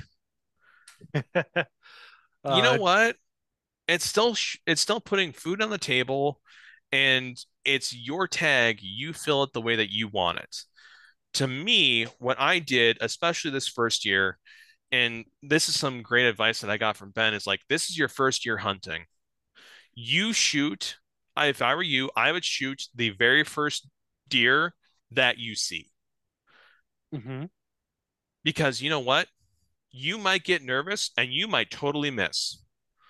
But if you're sitting out there and you're holding out for a big, you know, trophy 150 inch, you know, 200 inch buck, that might not ever come and you're going to be wasting a season. Whereas if you want to get that experience under your belt, you want to shoot a deer. And you know what? It doesn't have to be the biggest deer in the world, but you want to get that experience under your belt. And that's why I did what I did. And you know what? I'm happy and proud of the results that I have. Honestly, I really hell truly yeah. am. So that's kind of that's kind of how I became where I am today here. Um, I plans for the future. Um, I'm actually hoping to go out and sneak away Sunday morning. Um, trying to go out West River, um, because I still have one more tag I can fill. Um, I have a West River any deer tag. Um, I don't really necessarily care if it's a muley or a whitetail. I just mostly just want to try to get a bigger buck. Um, because now I got the first one under the belt, I'm like, okay, this is my baseline. I have a baseline here. We can only go up from here, folks. You know, um, started from the bottom. Now we're here. Um, so, um, trying to go do that. Um, next year, I'm looking to try to start doing some uh, archery antelope. Um, because there's some good hunting uh, West River archery antelope here in South Dakota. How far away is West River from Sioux Falls? Depends on where you mean West River. Um, Sioux Falls to like the edge, like to the actual river, is about two hours. Well, that's not horrible. That's a that's a pretty decent drive. Yeah, the place I'm going to on Sunday is going to be about three-ish hours away. Um, it's a little bit more north. Um, ben coming with you? No, it's going to be just me solo. All right. So e-scouting is going to be the biggest thing is looking mm-hmm. for for uh, food and you're going to be looking for water and bedding. Yep. Yep, that's why uh, whenever I get a chance while I'm at work, I'm scouting out on onX, trying to figure out where I can go. Now, um, do you um, pay for onX or do you just use some of the free features? I I I paid for onX for South Dakota because like there's like the you can buy like the one state or all 50 states. I just did the That's one state of. South Dakota. I just bought Wisconsin. No, you you are aware that you can go in, you can actually change uh, um, some of the filters on there for carnivorous yep. and also yeah, that's what I did. It's like I I it it really definitely opened your eyes up where you're going to find some big animals or mm-hmm. at least find some animals in general. Yeah. So um no, I'm I'm excited. I'm going to try to do a a solo uh um spot stock essentially. Spot stock. There you go. That's what I was trying to think of, but I couldn't say because it's been a long day. um, so no, I I've never really gone spot and stocking before, so it's going to be a a big experience and a big learning curve. But lucky you, we don't have that opportunity over here. We have fence line to fence line, and that's pretty much it. Unless you have permission to go on the next one, it just turns into a shitstorm. So you have to. I the public land I do hunt on, it's only like 80 acres, but I have fence lines on both sides and I have Biden supporters in the middle. So it's like this fucking sucks. Right. Like, yeah, no. Um now it's and actually I want to ask you a question here, Jeff. Go for it. Um since you're primarily an archer hunter, do you feel like landowners re- react differently to arch asking permission for archery hunters as opposed to rifle hunters? Oh, 100%. You're you're going to find more more uh, flexibility with that than anybody else because as a landowner, you know their longest shot's going to be 40 yards maximum. That's that's mm-hmm. that's most ethical shooters will do unless you're you you you have practiced 120 yard shots consistently and you're putting in tight groupings but when it comes into gun hunting it's like that's that is a uh, privilege that you have to either a, a, earn or you have to know people or you work your way up to it. Like when I would go out door knocking for gun hunting, I would usually always start with pest control, like would it be raccoons, uh, coyotes, Mm-hmm. squirrels, mm-hmm. chipmunks, stuff like that, or rabbits, stuff that that that, that are nuisance to the landowner, mm-hmm. and then use that as a way to hopefully get in their good gracious to allow me to to gun hunt for whitetail. But now, since I've strictly been bow hunting, you're going to find yourself a lot more leniency of doing that. It's like, hey, I'm mm-hmm. a bow hunter, and it's like, and they, they already know that you're only going to be out there for so little time. Like you're you're going to be out there maybe more frequently than a gun hunter will, because the gun hunters, depending on the state, like Wisconsin, we only we have rifle season. We have a couple muzzleloader seasons, and that's about it. But uh, mm-hmm. with with uh, archery, there we're our whole thing is to be less less mm-hmm. obnoxious or anything like that. Because with gun hunters, you're going to tend to have a a group of people or a party hunting type scenario because you're going to try to maximize the time you do have. Right, right. And that's that's one thing that I was kind of just curious about because you know like I I got permission from my aunt who owns the property but I still went around to all the neighbors around the property and just be like, you know, hey, my name is Trent. I got permission to be here. I'm an archery hunter. I'm just going to be out here. If you see my car, just don't pl- report it to the police because it's just me out hunting. And they're like, oh, you're an archery hunter? Yeah, cool, whatever, no big deal. They just don't like guns because, you know, they have dogs, they have cows, you know, it's, you know, it's it's the noise and the potential potential for shooting beyond your limits. Whereas, you know, as an archer, you know, you can shoot 120 yards, but not much further than that unless you're like Levi Morgan or like Joe Rogan pulling back his monster bow or whatever. I think the Um, only one who really stretches the, the distance out that far would be like a John Dudley or a Kurt, uh, Mm. Cameron Hanes. Those guys consistently practice 120 yards, but they'll never take a shot that far away. Oh Their- yeah. Their, whole idea is, is like to, to sh- you usually want to shoot double the length you're used to, that you want to take an animal. So if you're shooting 120 yards, your maximum range is now 60. But then again, but that's still a long Mm. ways for that arrow to travel, and they can Right. move one step to the back, forward, twist to the right or left, and all of a sudden you got a bad shot on an animal. That's why for me, Yeah. I I cap it at 40 unless I can. I'm only way I'd, I'd stretch a sh- shot that far. Like I've been watching the animal and I've been paying attention to its habits to understand Mhm. like what it's going to be doing, kind of pre- predictive in that in that scenario. But my goal is to shoot them 20 or less. This way, that I can see that I see a clear sight picture in my housing, in my peep sight, and just Mhm. drill that arrow home. hmm Um, yeah. So, um, what I'm actually hoping to do this this upcoming year as well is I'm hoping to actually um, upgrade my bow too. Um, because uh, February is when the bonuses come in at my job here. Um, and I'm hoping to get a new bow. Um, haven't decided on a brand or anything yet. Um, kind of leaning towards the Mathews uh, V3X, the uh, what is it, the 33 axle axle. Oh, it's a smooth sailing bow, and by that time the new bows are going to be out. Yeah. So you, you can go on those because, like, I tell people, like, if you want to get a nice bow, 2015 or newer, because it's like you can buy a nice Hoyt for Mhm. a really reasonable price. Uh, Expedition, you can buy Elite, you can buy uh, Mathews, but when you look from 2015 to today, they're they're minute changes unless uh less the, Oma Omnia from the new the new elite that just came out they're doing Okay. micro adjustments for your let off they're doing micro adjustments for your camling it's it's Mhm. it is the creme de la creme when it comes down to hunting bows because they actually put a lot of technology into it and they Mhm. actually put a lot of engineering behind it because like when you look at some of the new hoyts and mathews they're only doing one or two tweaks but now considering they also have a very large market share and so they don't really have to do a lot because people are gonna people are diehard loyalists and they will shoot i've shot let's see here first bow was a hoyt Okay. Second bow, I still own and shoot was my elite, which I brought out with the went out when I went out to Ben. Yep. Then yep. I also have my expedition. So and it's and so the reason why I shoot expedition is because I wanted a 34 axle axle, brand new bow, never been shot by anybody else, and Mhm. it still has a limited lifetime warranty on it. So so that's the best part about it. And it's made out of Iowa. So it's like I'm an Iowa boy go. through and through. So I'm gonna support those guys There you plus, go. Getting the pleasure to meet Kurt Hennington and a lot of the staff down there in Anthem Archery in Decorah. Mhm.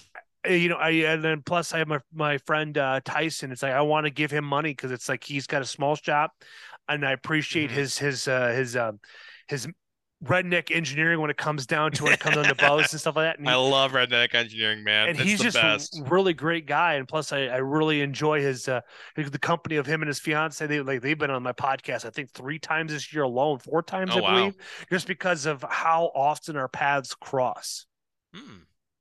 Just because it's like they're they're there, and uh, Kayla is there as an expedition field shooter, and so she needs like expedition has points. I apparently have a point system. I'm not a I'm not a staffer, so I don't know fully about all that stuff, but that is one thing that you could always um, as as you progress in your career, becoming a pro staff for somebody is quite nice. I mean, that's why I have everybody I have in my back There wall. you I mean, this is this is 2015 and counting of all the energy I put into the outdoor world and promoting a good. Message, but everybody on this wall here is American made. Like you There you got go. well, except I think Dangler case is probably made in the Pacific Rim, but VIP Archery made in Texas. They don't they they they did not suffer from the pandemic. They they kept on rising. And Matt he came up with five new broadheads this year alone. He came out with a a Mm. patented revolutionary insert system. It's just he it's Okay. so like when you see all these new um broadheads that come out from like uh what is it? You got um, Dirt Nap, you have a Swhacker, you have um, G5. G5s. Well, a lot of those companies are based out of the Pacific Rim. So it's like Mhm. I I want to support companies that are based in America, so it's their taxes stay in America, they're employ American employees and stuff Mhm. like that. So that's my whole like it's it, America is literally my name here. So it's like that's why I encourage people to no not I'm not knocking those broadheads because they work. I mean, Right, I've sh- yeah. I've shot my fair share of different ones, but I just primarily stick with them because I know Matt, I know Cindy, and it's like their their their mission behind it. And he is a nuclear engineer that taught him how taught himself how to to uh, work with aerodynamics, like work within it and Mm. learning how to learn the techniques about it. And he just taught self taught, never went to school for it, nothing like that. He just figured it all out. And uh, awesome. that's why I continue shooting them. And the broad, uh, the doe I shot, the, the the mechanical broadhead did not fail, so which is fantastic from it. And uh, Mhm. he is a guru when it comes down to it. And they test and they test and they test and they have a global reach. They, I mean, they, he has distributors in Spain and in England and France and uh, over there in Australia and in the uh in the Czech region and stuff like that, just because of they want accurate, high quality broadheads. Mhm. Yeah, absolutely. Well, and- and one of the big reasons I I want to get a new bow is because my my nephew, who he's 14, wants to get into archery. And so I'm like, you know what? I want to upgrade my bow. The Mathews Mission Switch that I have is a great bow for him because Oh you yeah. know he's I he's 14 years old and he's almost as tall as I am. Like he is he is ridiculous. But the nice thing about the Switch that I have is it's a very much a grow with you bow. So I mean, you it, it has a very adjustable draw length. It has a lot of um it it has a lot of different poundages that you can switch between. I think it goes from like 70 to like 30 30 I think. I thought, you, like I thought it went less than that, but I'm not 100 I, percent sure. I, I mean, it could be less than that, but I mean, like, Uh, have you yeah. shot the V3X yet?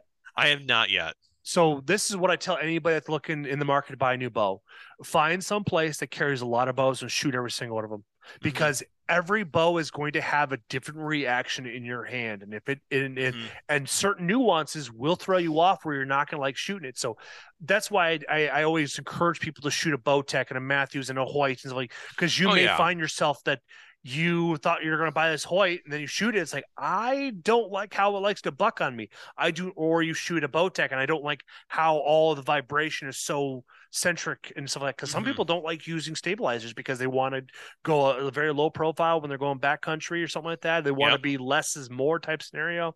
Uh, Yeah. And it's Yeah, it's I have, I have, I have no loyalty to bow companies. You know, if if I if I shoot a Hoyt, if I shoot a Bear, if I shoot a Diamond, I don't care. I will buy what fits me best. My biggest thing is is, you know, when we move, when my fiance graduates, I don't know what shops are going to be available. So if I go like, because you know, Ben really likes his Darton that he has. The Mhm. problem is, is not every shop knows how to work on a Darton. You know, Dartons are far with- better than elites. Elites have this weird mod system that is just yeah, dumb. But now they, they've they've improved. Well, no, I think they still even with the new ones, even the twenty the, the new flagship bows they have, they still have a mod system where Mhm. everybody else doesn't. Like Hoyts, Mathews, Expedition, Bowtech, they don't have a mod system, so it's easier to tinker with. For for Mhm. and then for with Elite, you have to buy the mod. That's anywhere between eighty to hundred bucks, depending on who the vendor is. Right, right.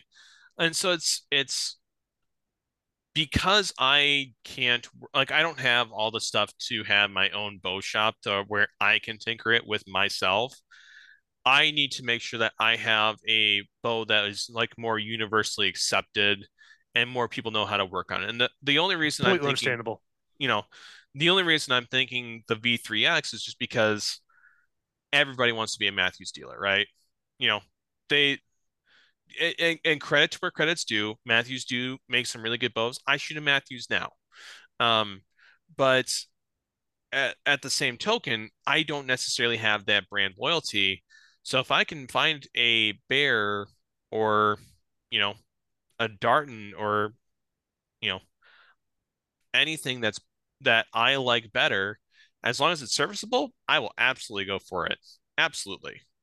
Um, so, um, but yeah, that's kind of my story and and where I'm at and what I'm looking for in the future here. So, yeah, that's that's that's kind of me in a nutshell here. That's um, awesome. Um, I'm really I'm really impressed in like how you that that inspires me that you you that you have taken the sport to so to heart and especially mm-hmm. when it comes down to helping with mental health and going through anguish and stuff like that and having the the luxury of going to to uh to Ben's house to go shoot because I, I tell Alicia it's like I'm, I'm going through Camofire deals or huntinggeardeals.com and I'm seeing these really good deals on bags because when we were out there that Friday he was talking about like he would like to get bags to to set underneath them or right behind him so this way when when the arrow comes comes up short it'll it'll fall into a bag and it's like I buy this for 35 bucks but I'm not going to be able to shoot it because I live four hours away, five right. hours away. So it's like it, throws because right. it's like if I lived closer, if I lived in South Dakota or if I lived mm-hmm. in Iowa or Minnesota, like within an hour driving distance, oh, I would be. It's like Ben, you got a package coming for you. you know? oh yeah, no, it's and and that's the nice thing too is is having him as a friend. He has this outdoor range, and I don't know if your listeners know or not, but he has like an outdoor range where he has different 3D targets set up at different distances. And to me, that's so much more fun than shooting at bags. It's absolutely a thousand percent more fun than shooting at bags. Um, and so uh, it's it's a lot of fun and it, it's great being out there and and yeah no it's you know i i i do this sport to you know one you know help with my health, both mental and physical, you know, getting out there, getting on the outdoors and exercising and and because I tell you what, that buck, he was heavy. Okay. He was freaking heavy. All right. Um, and like, you know, climbing up and down mountains at Mountain Archery Fest and, you know, spotting and stalking and, you know, getting out there and getting boots on the ground and, and putting those miles in, you know, absolutely. That's, that's great. And, you know, it's, honestly, it's just so enjoyable and so relaxing, and it's just a lot of fun. And I'm I'm glad that the archery community is so welcoming for the most part. Like, you know, yeah, there are still going to be some some jerkwads, but you're going to get that in every in every sport and every fandom that you're going to get at. There's always going to be some people that try to ruin it, but correct. Mm-hmm. For the most part, the archery community has been very welcoming you know, if I have any questions or if I go to an event and, you know, I feel embarrassed because I can only shoot 60 yards because that's the furthest my pin will go out because I have a fixed housing. I don't have a sliding, I don't have one of them fancy sliding housings that, you know, you can shoot out to 120 yards and have a pin be reasonably accurate. You know, I don't have that. they're like, yeah, man, cool. Just move up a little bit. No big deal. You know, they're very welcoming and very understanding of like, you know, hey, you're new to this. And it's, it's it's a very welcoming community and i i my my biggest concern is and maybe you don't want to talk about this but i'm going to talk about it anyway um, what i've seen a lot on on my tiktok recently is um, compounds versus crossbows you know and how crossbows aren't real bows and you know and you know my thing is is if you're getting out in the woods and you're getting out there and you're hunting, go out and do it. You know, don't let anybody else drag you down with it. You know, get out in the woods, you know, and and go out and have it and, and enjoy yourself. You know, not everybody can shoot a compound bow because shooting a compound bow is complicated and it takes a lot of time and it takes a lot of discipline. You know, um, I wish more people would shoot compound bows as opposed to crossbows, especially if you're able bodied. But you know what? If Ben were to start shooting his compound now with two kids and a third one on the way, there's no way that he could make the progress that I've made just because I don't have kids. I don't have to put in that time with my family. You know, I can put in the practice. You know, not everybody can do that. And I just, I hope we don't. I hope the archery community doesn't get so big to where we start tearing each other down just because of our preferences. You know. Um, I completely understand that. I I, I posted a, a meme on my on my Facebook page, and I got mixed reviews on it because, but it's just simply just being a joke. It was it was meant to be a joke because I don't care what people use as long as you get out there and we have certain mm-hmm. requirements like Minnesota and Iowa. You have to be you have to have some physical ailment. Wisconsin, it doesn't matter. You can be any age group. But oddly enough, out of all the means of uh what's like all the means of taking animals, mm-hmm. crossbows actually have the highest efficacy rate of being mm. able to retrieve your animals. Something like 38 or 42%. Even with rifles, they still don't have the same thing. So, you know, it's it's one of those things where it's it's I like that aspect of having that success rate for it, mm-hmm. but like with Wisconsin's perspective on it was is to get more hunters out in the wild out there into the into the ground blind or the tree stand. Well, that it could be comfort the crossbows could be a little cumbersome up in the tree stands, but I, I anybody mm-hmm. that usually hunts out of a tree stand usually has some type of a rope system, so they're not they're, right. They're, they right. have the four points of, of contact when you're climbing up the ladders and such. But it is a very valuable tool. They're they become the the expense has come has come down. There are don't get me wrong, there are some four thousand dollar crossbows. Oh but yeah, there are some really good ones right around that thousand dollar price point. Oh, and absolutely. The the factor that the that anybody can get behind him and shoot. You still got to practice with them. You can still oh, yeah. make mistakes. Oh yeah, absolutely. And and I was actually watching on YouTube the other day. Um, it's a YouTube video. Uh, Seek One. Um, I can't remember. I think they're based out of like uh Georgia, like Atlanta, Georgia area. Okay. And they actually flew down a guy who he's been hunting his whole life. He's like sixty some years old, and a couple years ago, he was in a tree stand and he fell out of his tree stand Ooh. and broke his neck. So he's paralyzed.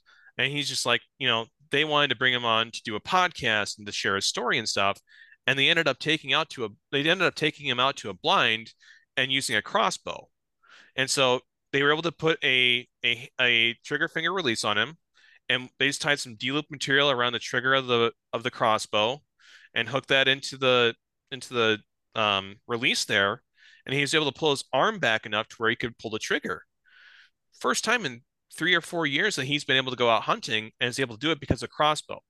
Mm-hmm. That to me speaks way more volumes than people on the internet screaming about, "Oh, you missed the buck because you're not shooting a Hoyt," you know.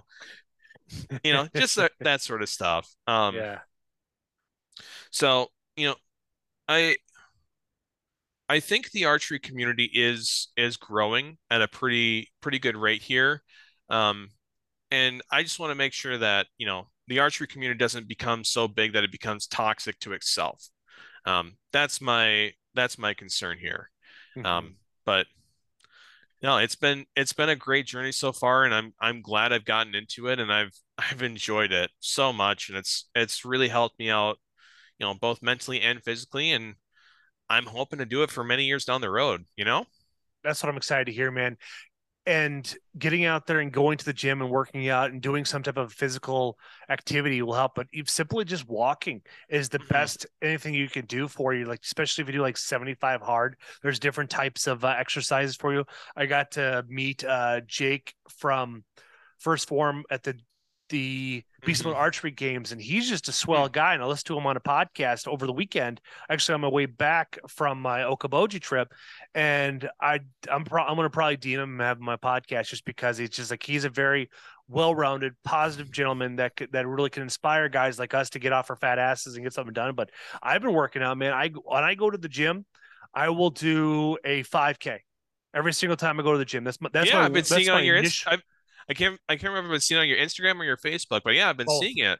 Yeah, yeah, I do. That's what I do. It's like, and I will do a 5K, and it's three point two miles or whatever. Yeah, exactly. Yeah, and I will I will go uphill. I will I will max the incline at 15. Well, at, at uh, Planet Fitness, the highest the incline will go is 50. I maxed that thing out. And I tell you what, that has made a world of difference when you when you're going up and down the bluffs here. And like I was still winded when I was out there here a couple weeks ago, but nowhere where I was last year, where I was just Mm. huffing and puffing. But that's the thing about getting and staying in shape, and then getting then having um walking pneumonia for 13 days, 14 days Ooh. Man, that really put. Me, I'm still dealing with some residuals from it, but not as bad as it once was. Because with walking pneumonia, you can develop a, uh, COPD because of Mhm. how harsh it is to your lungs.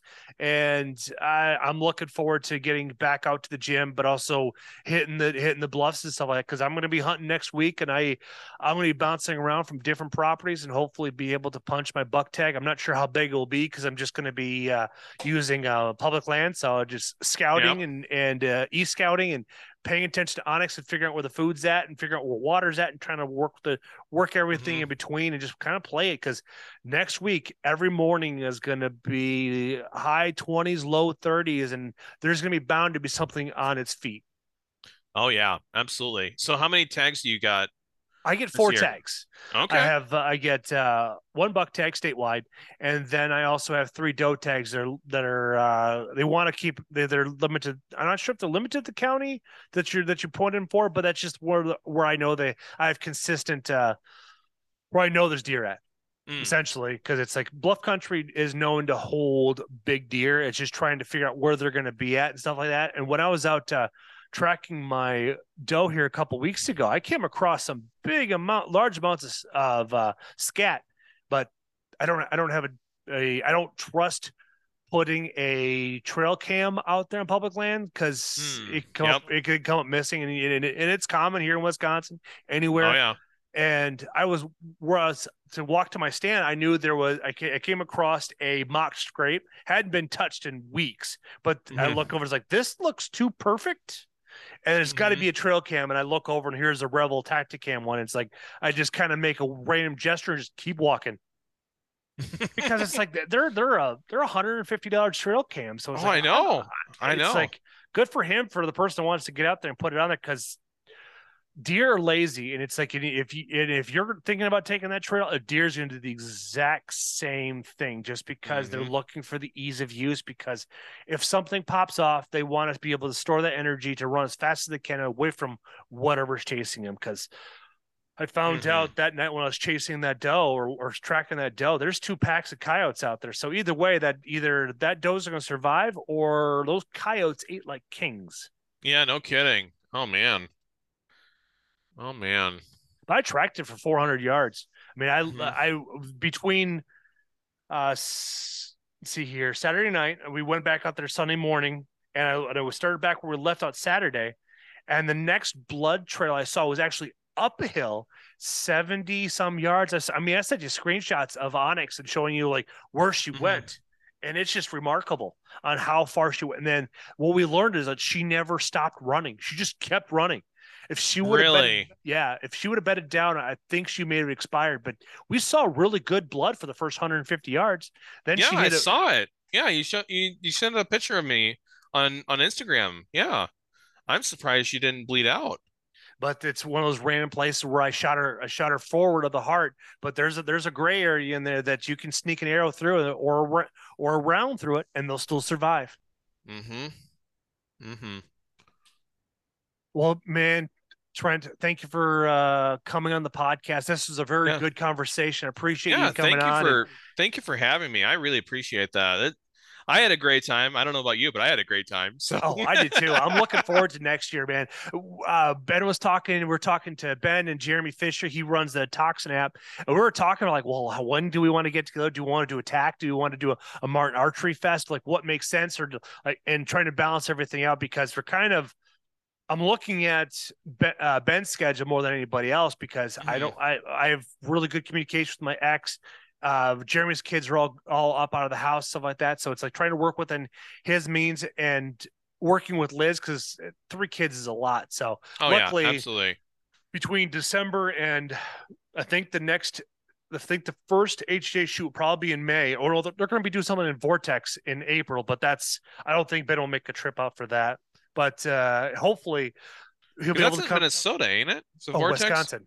Oh, it's in Wisconsin. Oh. Yes, Vortex is, is home uh, is in Wisconsin. So oh, do- I thought I heard I thought I heard it was in Minnesota. I don't know. I hard to keep track of all these different companies, man, where they're all from. yeah, Wisconsin is the mecca for everything. So we have uh, a Tactacam is based out of Minnesota. That's in Caledonia, which is about 30 miles away. Then you have Nose Jammer, which is based out of Winona, and that's about 30, 40 miles away.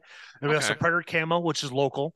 Then we also have uh, obviously HHA. We have uh, A3 strings, which I'm actually talking to Brent mm-hmm. tonight about scheduling something for him because I'm gonna I'm gonna put uh, some A3 strings on my expedition and kind of give go. it some flair. What else do we have here in uh, Wisconsin too? We have, well obviously Mathews, which is 30 minutes away in Sparta, or no, 20 minutes away in Sparta. Oh, what else do we got here? Then also we have Decorah, which has expedition archery. Uh, what is it? Um, there used to be Ozone Ozonics that that was based in Mason City, Iowa. So yeah, there's a there's a lot. We we live in whitetail heaven. Mm-hmm. Mm-hmm. That's awesome. That's awesome, dude. All right, um, sir. Well, I'll let you go, and you have yourself a yeah. great night. Yeah, you too. Thank you so much for having me on, Jeff, and I'll look forward to hearing from you soon. Hopefully, we're gonna get to shoot together again soon. Exactly. And then to to close things off, how can people find you on the interwebs? Uh, I am on both Twitter and Instagram at awkward underscore couch. Um, yeah, that's basically the. I don't really go on Facebook much at all, so, and that's more of like a, a personal Facebook stuff. So, awkward underscore couch on both uh, Twitter and Instagram there we go, folks. That's how you can go and go and find them. And as always, you can find Bucks of America podcast on all major streaming sites and check out the YouTube channel. That's where this episode will be there with uh, cut ads and all that fun stuff. So, anyways, thank you again.